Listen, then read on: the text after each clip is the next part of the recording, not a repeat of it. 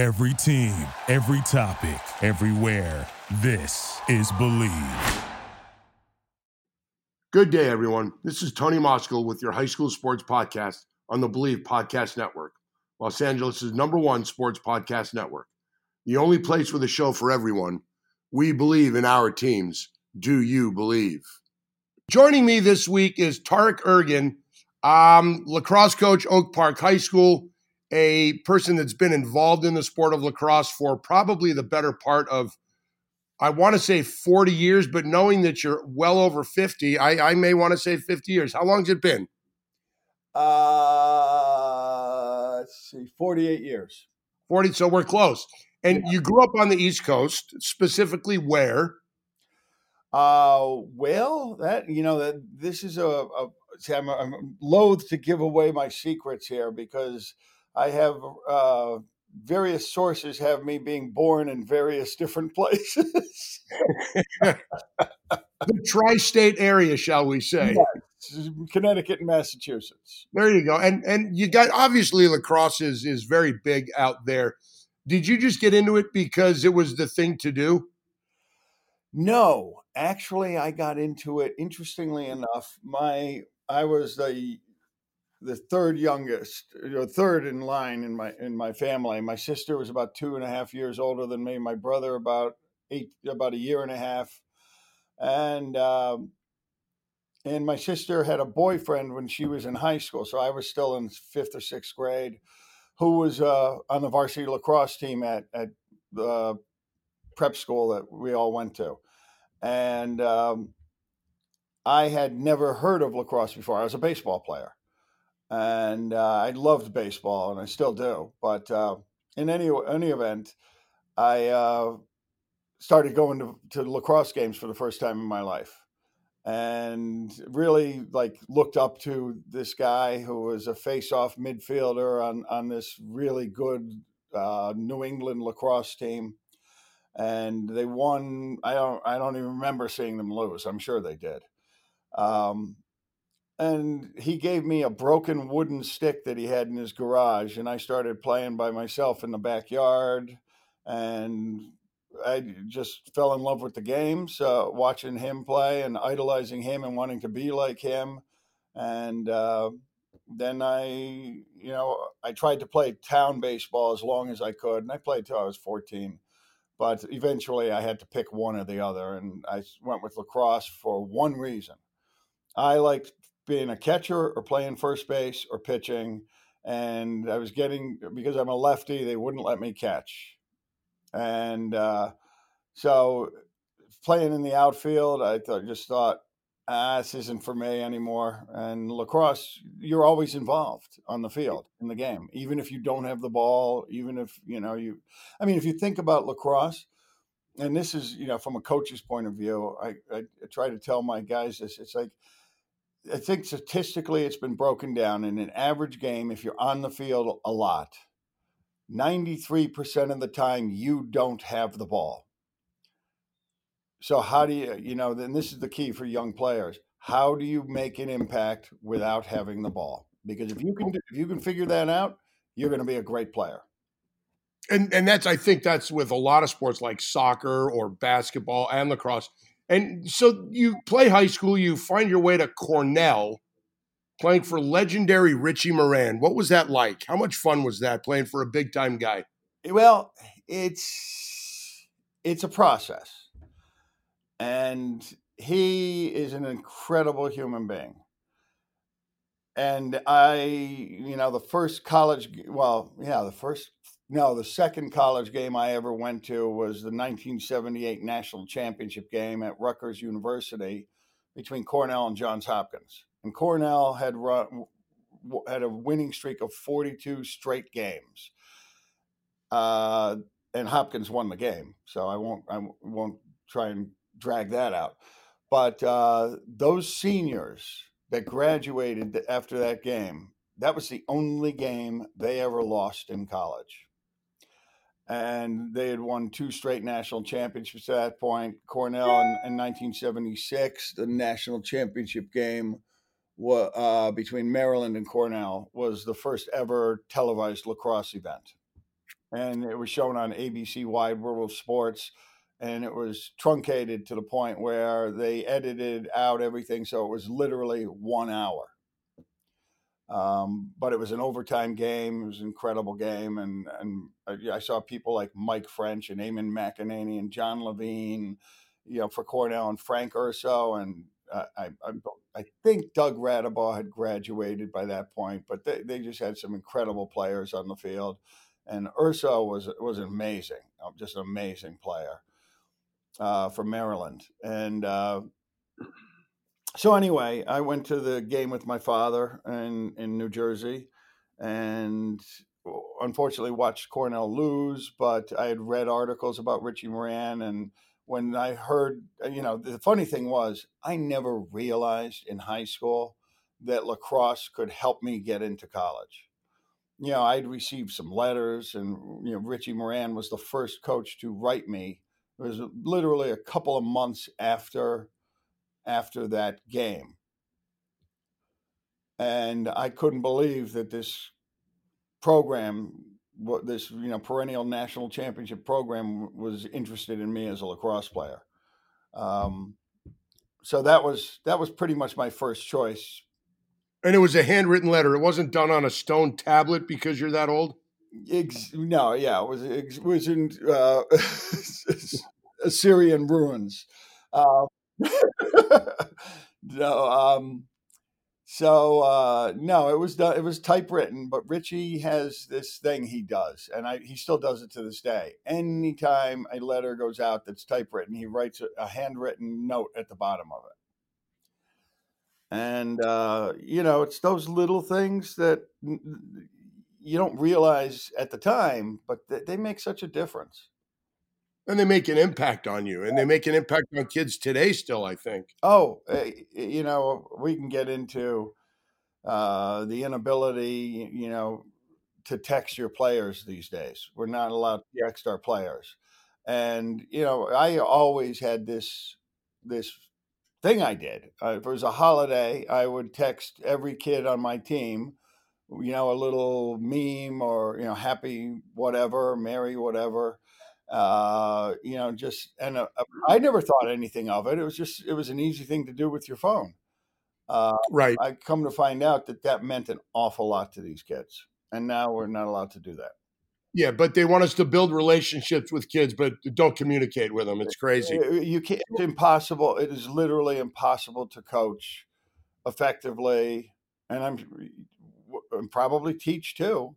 You know, yeah. when you can't reach out to a kid that's having moments you know that need that just knowing that there's somebody there makes a di- makes all the difference. Or, or yeah. you know in my case if they're struggling on the field I, I i've always made a practice of when i find video clips that can help a kid see the see the field from the other angle and how it's done properly and i send that video clip i can't do that anymore. Yeah. And uh, there you know it's it's all because because of lawyers, probably. They just want yeah, and, and people that have done dumb things with it cover their life. Well, they have, but you know, do your due diligence, research your people. Yeah, yeah, find out about them. So, how'd you come to California, and how did you get involved with lacrosse out here? Uh, well, actually, when I was 30 years old, I so you know still a in my mind a young man, but I guess if you're a teenager, that's an old guy. Uh, right. I'm I moved to California to go to business school at Pepperdine, and I thought that was the end of my playing days. I thought I was done with lacrosse. I didn't want to be, but you know, life you got to move on. And uh, but I was still an athlete and still in shape. And I was jogging around the Pepperdine campus one day. Um, and when I got to the, the field that's on campus there, uh, I saw these kids playing lacrosse on the field and, you know, looked like Pepperdine colors. They were practicing.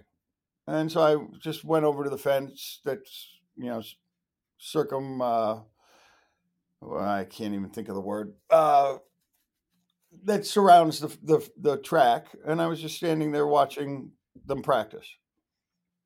They had about fifteen kids, sixteen. You know, it wasn't a big team, and one of the kids runs over to me and he starts talking to me and he says, "You you play lacrosse?" And I smiled and I said, "Yeah, I do."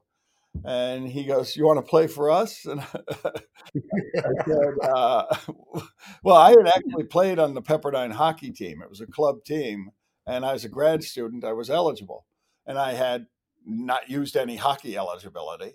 So uh, I had, I smiled and I said to him, "Well, I think my eligibility is probably gone." And he said, without missing a beat, he goes, "You want to coach?"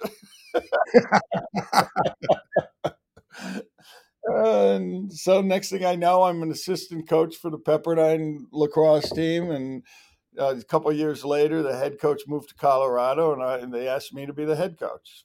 So that's how I started it, 1990 and the game has grown so much out here. You know what do you attribute that to? Because i've seen it as well. I mean we played we played together club ball for a lot of years many years ago and very rarely would you see a high school team with a or a high school with a team or you know kids out at a park throwing the, the ball around what do you attribute the growth of the sport to well several factors and not all of them are, are flattering, but uh, to to us as as Americans or as people. Uh, but uh, one is it's just a great game. Yeah, you know, it's like I said when I was 14, I had to decide, and in lacrosse, you're always involved in the game. And in baseball, you not they may not hit it to right field, you know, but twice in a game uh, or twice in two games. Yeah. So, you know, that's that was one day. And when I, you know, they said, "Sorry, you can't be a catcher anymore." You know, if you're a catcher, you're involved in every pitch. So, uh, you know, that I really loved. Plus, I love the tools of ignorance. something, yeah, something about you know putting on the pads that just got my blood flowing. And uh, anyway, so that I think is a big part. I think another part is, you know, soccer came to this country really when I was in high school, maybe a little bit before, on any any kind of level, but it, it was always a second tier sport.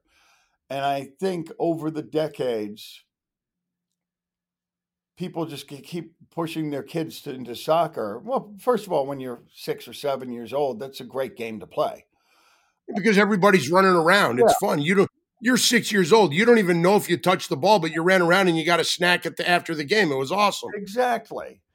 Um, but I think a lot of people push their kids into soccer because it's safer. And I think on some level, there's still a desire to play contact sports.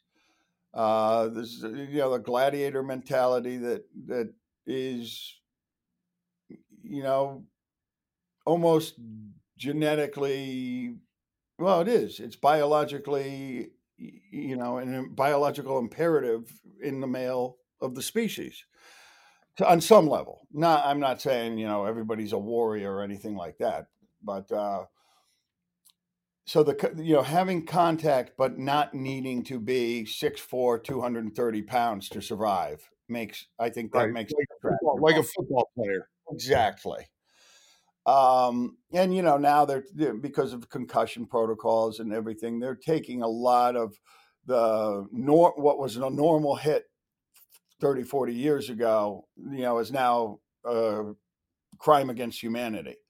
Right. It, it's a three minute unreleasable yeah. penalty. So I, I, I, and I understand that. Uh, I think it's, I think there's a certain element of toughness that is should be required in order to be successful in this game.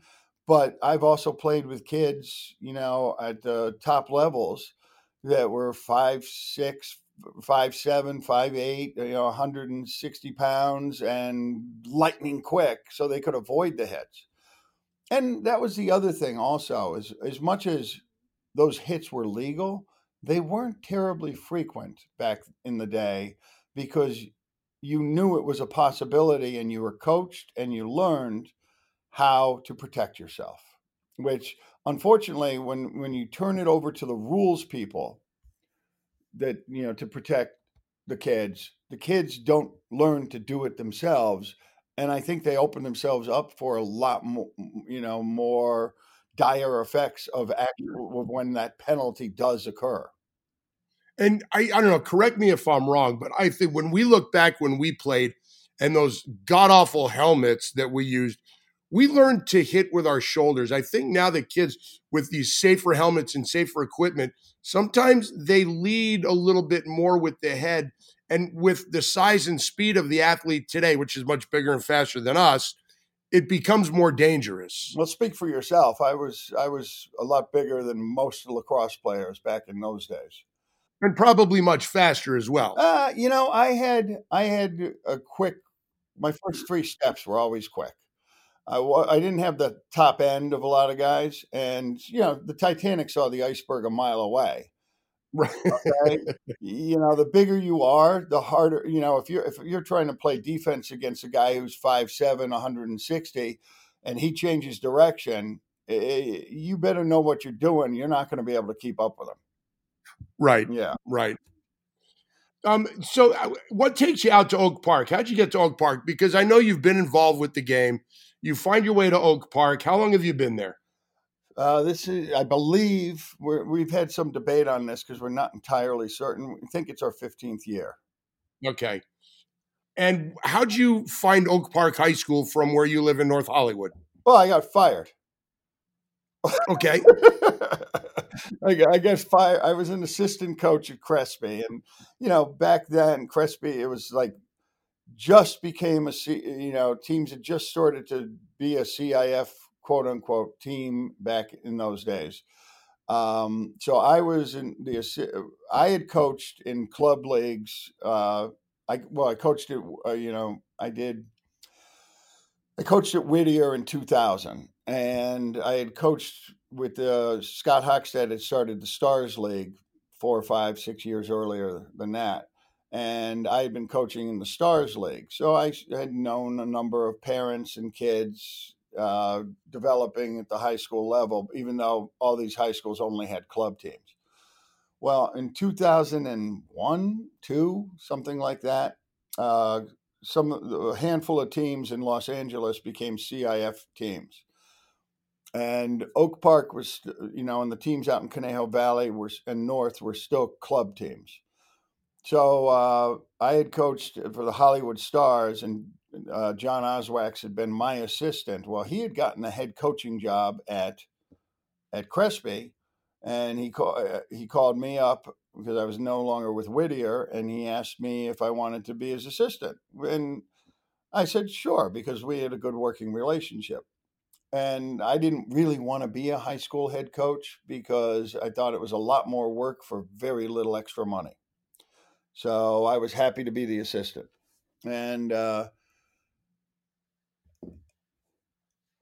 for reasons that have never been made, you know, I've heard different stories, but eventually I was, I was after about two or three years, I think it was three years at uh, Crespi, I was fired because, uh, well, I don't even want to say because, because I've heard several different different ex- explanations. But anyway, I was cut loose, and it was just at that time when Mike McGovern had been coaching the Oak Park club team. And he was, because of his work situation and family situation, he had to stop coaching. The so I got a, I was talking to um, Leon Bennett, who I had coached, I had coached his son with the Hollywood Stars, and he said, "We don't have a coach. Do you want you want a coach?" And I said, "What do you mean you don't have a coach?" Because they'd already played two or two games or something like that. And uh, he said, "Well, we have a coach, but he's never coached lacrosse before. He doesn't know what he's doing, and he's looking for somebody who does." So I actually came into Oak Park as an assistant coach. You know, it was about five days after I left, after I was out of Crespi. So I didn't have a lot of downtime and uh, I, w- I went to go see a, the game, the last game they played before I came on. I watched the game. It was at Chaminade High School, and uh, and I watched the team and made my observations, and then met with the head coach and the uh, athletic director, and came into the fray, did all the red tape that you have to do, you know, for uh, California schools, and uh, started coaching. So my my assistant coach actually was hired a week before I was. Wow. Yeah. And and you've done such a great job out there. So your experience, you play for Richie Moran, you play at Pepperdine, you coach it at Whittier, you coach at Crespi. What did you learn about building a program and establishing a culture from all of those guys that you used right away and that you still use today? Well, I think the establishing the culture that I still use to, I mean, so much of everything I say is is I learned from Richie Moran. You know, and, and by the way, I had an amazing high school, well, two amazing high school coaches uh, when I was at Kingswood, Oxford, and uh, Stu Lindsay. You know, he he's in the Hall of. He was my high school varsity coach. He's in the Hall of the National Hall of Fame, both as a player and as a coach. And Richie was in the Hall of Fame as a coach and um, you know, so I, I, played for two Hall of Famers who, who were still, you know, they didn't hadn't retired and gotten into the Hall of Fame. They were already in the Hall of Fame and still coaching. And you know, I feel bad for these kids because I, I played for these Hall of Famers, and these poor sons of guns have to have to deal with me. right, and, and, they play for just a, a dad who'd seen the game on TV and thought you go around and catch butterflies with that net. But you're also in a Hall of Fame, correct? I am now. You, you now. uh, how's the game changed since you oh. played oh. and since you've been involved? Well, it sounds almost, uh, you know, I sound like a typical old guy. It, it was a tough. Okay, boomer. It was it was a more physical game. It was a lot more physical. There was a rule that, you know, one of the first things I remember Richie ever saying was if you want to be a scorer, you have to be able to take punishment because the shooter goes down. And it was pretty much if you took if it was like two seconds after the shot and when the hit happened, that would be considered a late hit. You know, when I say when I say when I yeah, when I say two seconds, I mean 1001, 1002. So we were all taught, you know, to shoot and move. And we were also taught when he shoots, you put him down. So, you know, you have to be willing to pay the price if you want to score. Hence, now if you do that, the police are called. Exactly. And the, yeah, police, the, the Hague. so everybody, uh, everybody, lawyers, yeah. yeah. And the thing is, you know, the unfortunate thing, because I hear this as a coach, I hear the stands. And anytime there's a hard hit, it can be the most beautiful, perfectly executed hit. They're all screaming for for you know the hitter's head on a on a pike. It's like he just that he just did his job exceptionally well. Yeah you know. Yeah, and, and even I, I remember I was coaching a youth a youth team, and and I said to my kids, we were playing Thousand Oaks at the time, and I said, hey, you know, you got to be physical with the guys, you got to be physical with the shooters. And one of the representatives from our league came over to us and said, hey, the parents are complaining. You're telling the kids to be aggressive. Well, yeah. It's almost I, like they don't want contact anymore. No, they don't. And, you know, I think every kid would be a much better adult if in their high school lifetime they didn't get accepted to join a club, they didn't, they got cut from a team, they, you know, um, they didn't get invited to a party. This, I think that is how you build character. You know, they got broke, they got dumped by their, you know, paramour all those things are life lessons that we're trying to protect kids from get from learning and then they're ill equipped to handle it when they're an adult yeah like get fired from a job what do i do like getting fired from a job yeah. you know i got i got fired several times in my life from various jobs you know and I, one time I, I was just a personality conflict. I was uh, front of the house in a restaurant, and the chef and I didn't get along. Well, you can replace me a lot easier than you can replace a chef. Yeah, yeah. So Yeah. I, I got that one. That happens. Yep. Are, why are players more athletic today? Do you think? I don't think Do you think they are? I don't think they are. Okay. Uh, I think I think there's more kids playing, so bigger, faster, stronger kids are participate are, are participating. Of course, they're going to thrive. Uh, but I couldn't believe. I mean, this is just when I went to Cornell. Uh, you know, in the off season, we would go down to the gym on Saturdays, and we got next on a basketball court. And I never played basketball in high school. Okay, you know, shoot around in my driveway is about it. I was terrible, and we would get the floor, and we would keep it for two and a half hours before we we were done for the day, Bec- because we were, they were just such great athletes. These kid, these guys I played with were phenomenal athletes, and apparently I wasn't too bad either because I was valuable on the basketball court, even though I didn't, you know, I couldn't shoot.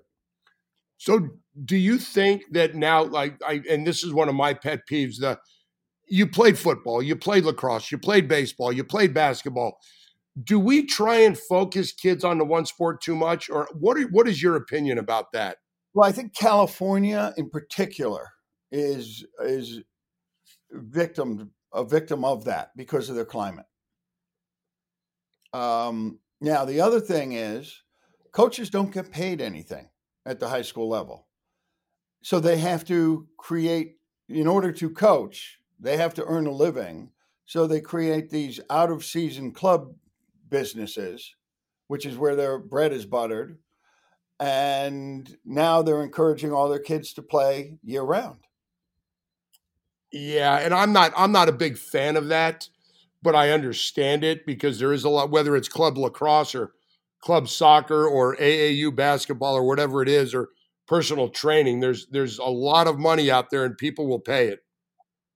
and people will pay it. And everybody thinks their kid's going to get recruited to go play for a national champion, and it's just you might as well buy a lottery ticket. Yeah. Yeah, because you're not going to win that either. You know, but uh, you know, the other thing is, let's face it, and we're all guilty of this to some extent. Everybody's kid is the chosen one.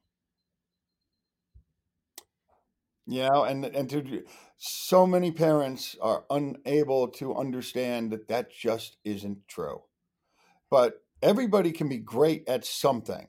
Just because you you know you want to be a great lacrosse player doesn't mean you're going to Right. be.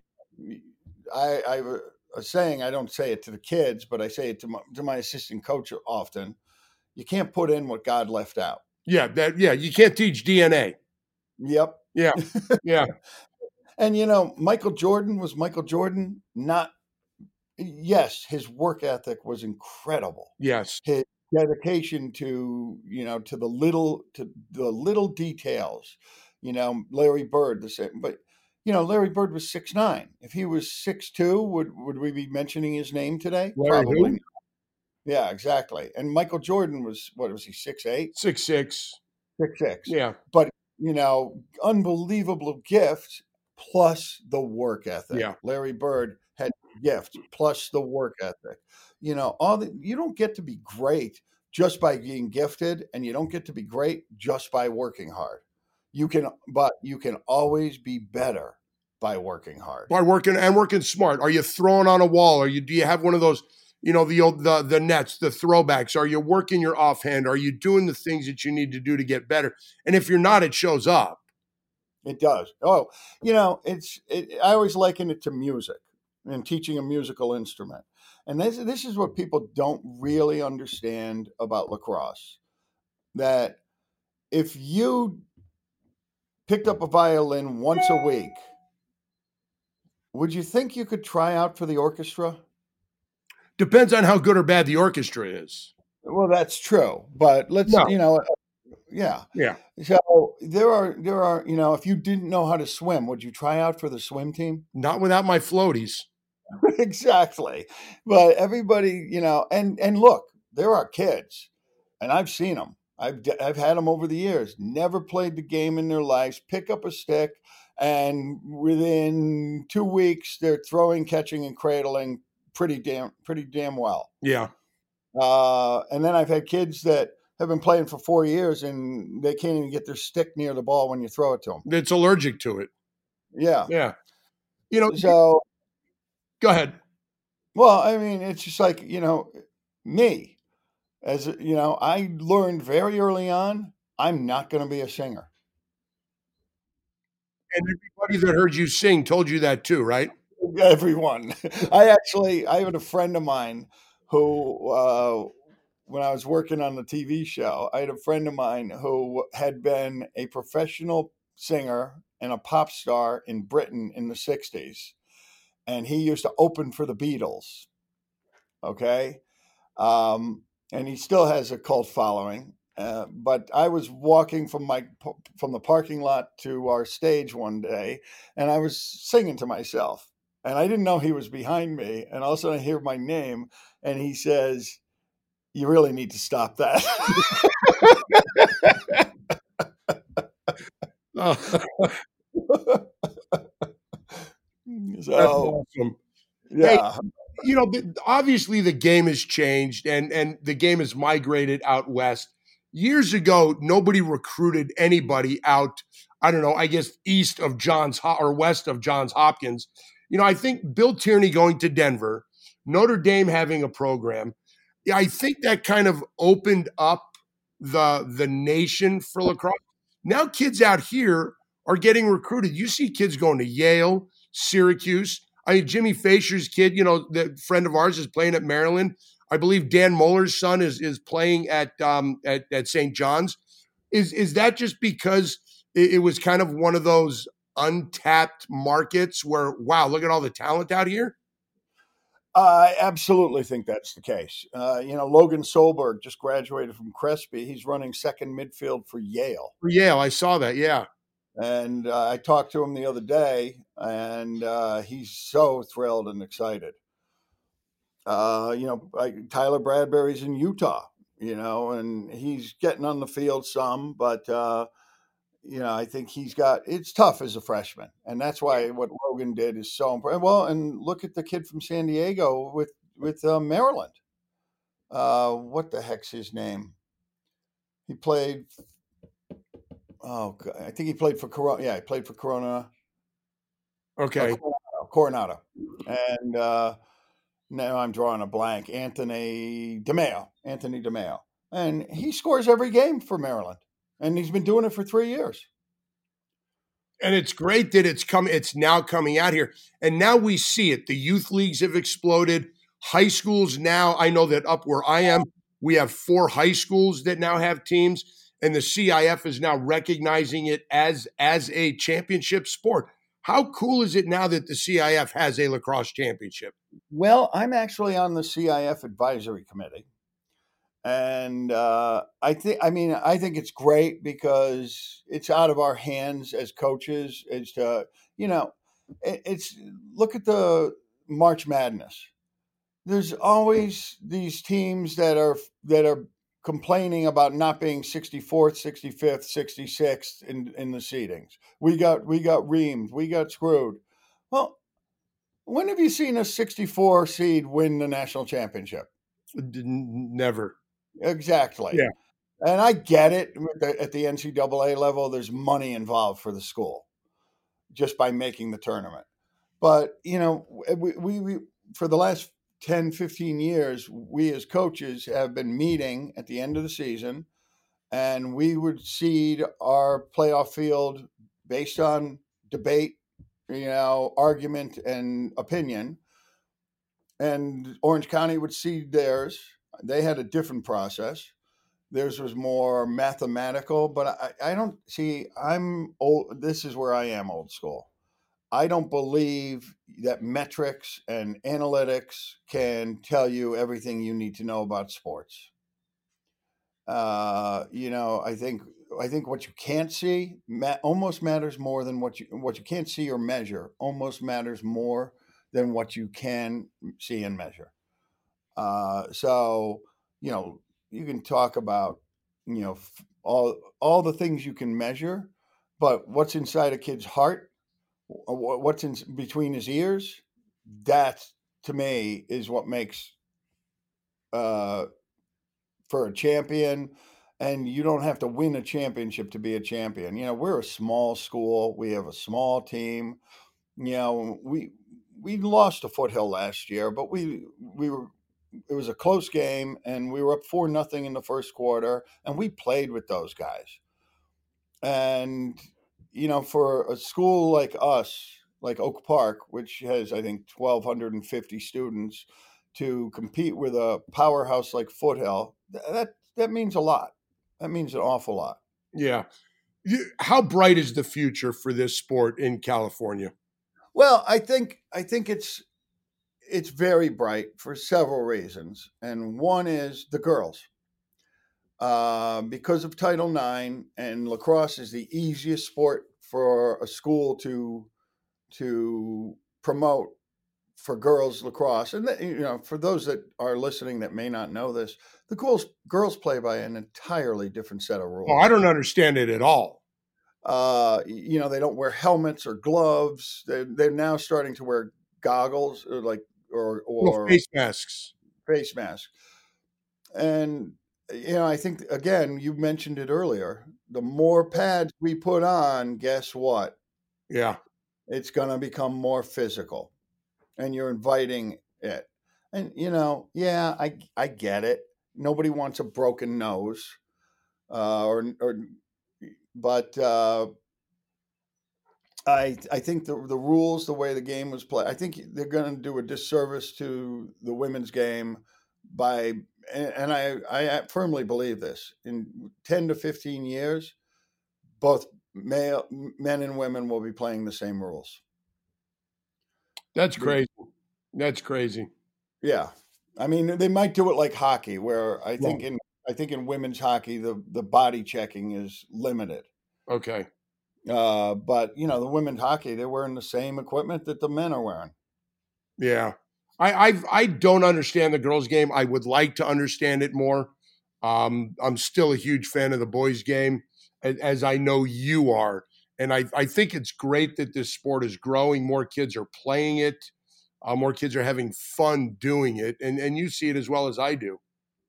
Oh yeah, absolutely. I mean, I I do and again, back to the violin, you know, musician analogy, you know, learn your instrument.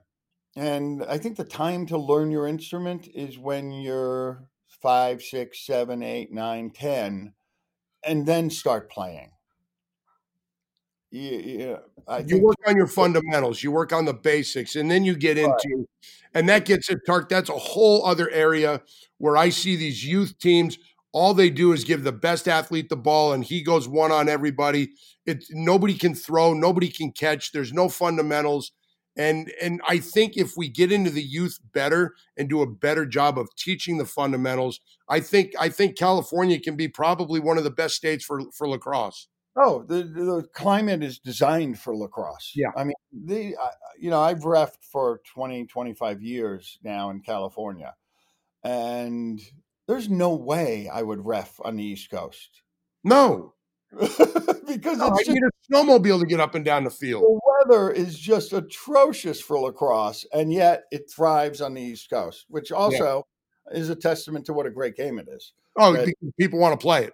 Yeah, and I, am you know, I never wore sweatpants my entire career in college, and I played, you know, upstate New York, up in the tundra there. Yeah, uh, but when I was a freshman sitting on the bench, yeah, I wore the sweats.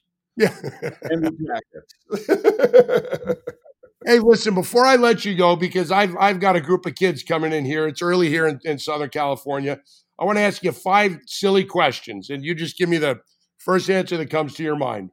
Okay, I'm but I'm going to censor my language. Okay. Yeah, the dumbest thing you ever did as a kid that that was legal. The dumbest thing? Yeah uh, sitting on the back of a car uh, out in front of my my parents' house uh, without anybody being aware of that, and the guy peeled out. That's not good. What was No. your high school car? My high school car was a 1974 twice handed down Audi Fox. Your favorite movie of all time? Oh gosh, that's so hard because there's so many. You know, I love Favorite Uh, sports movie? favorite sports movie. Let's narrow it down. Mm, Hoosiers. Okay. Your favorite ethnic food from your Lithuanian Turk heritage? Zero. Oh wait, no. Potato latkes. Potato latkes from Lithuania. All right. Now I know you are a big Patriots fan. Oh, I yeah. am not. Who do No, you most, who do you give most of the credit to for their success? Tom Brady or Bill Belichick? Well, that's that's uh I mean that's just too easy a question. I'm a coach. What do you think I'm going to pick? Okay. we'll we'll we'll go with Belichick. well, listen, man. I I know you're on the East Coast. I thank you for taking the time to do this. Um, it's it's always good to catch up and and and even though we didn't talk about our old playing days, uh, well, we didn't want to bore the audience. no, we don't. We we should get together and and and tip back a cold one or something and just and and reminisce. That sounds like a plan. I would All love. right. You- Okay, Tony. You be safe out there and take care of your family, man. I'll I'll talk to you soon. Thanks, brother. Bye bye. right, thanks so much. If you like the show, please subscribe. We are on all of the uh, apps out there Stitcher, Luminary, Spotify. If you like the show, please subscribe. If you've got any suggestions, hit me up via Twitter at Tony Moskal or via email at tonymoskal at gmail.com. Thanks again for listening and have a great rest of your day. Thank you for listening to Bleav. You can show support to your host by subscribing to the show and giving us a five star rating on your preferred platform. Check us out at Bleav.com and search for B L E A V on YouTube.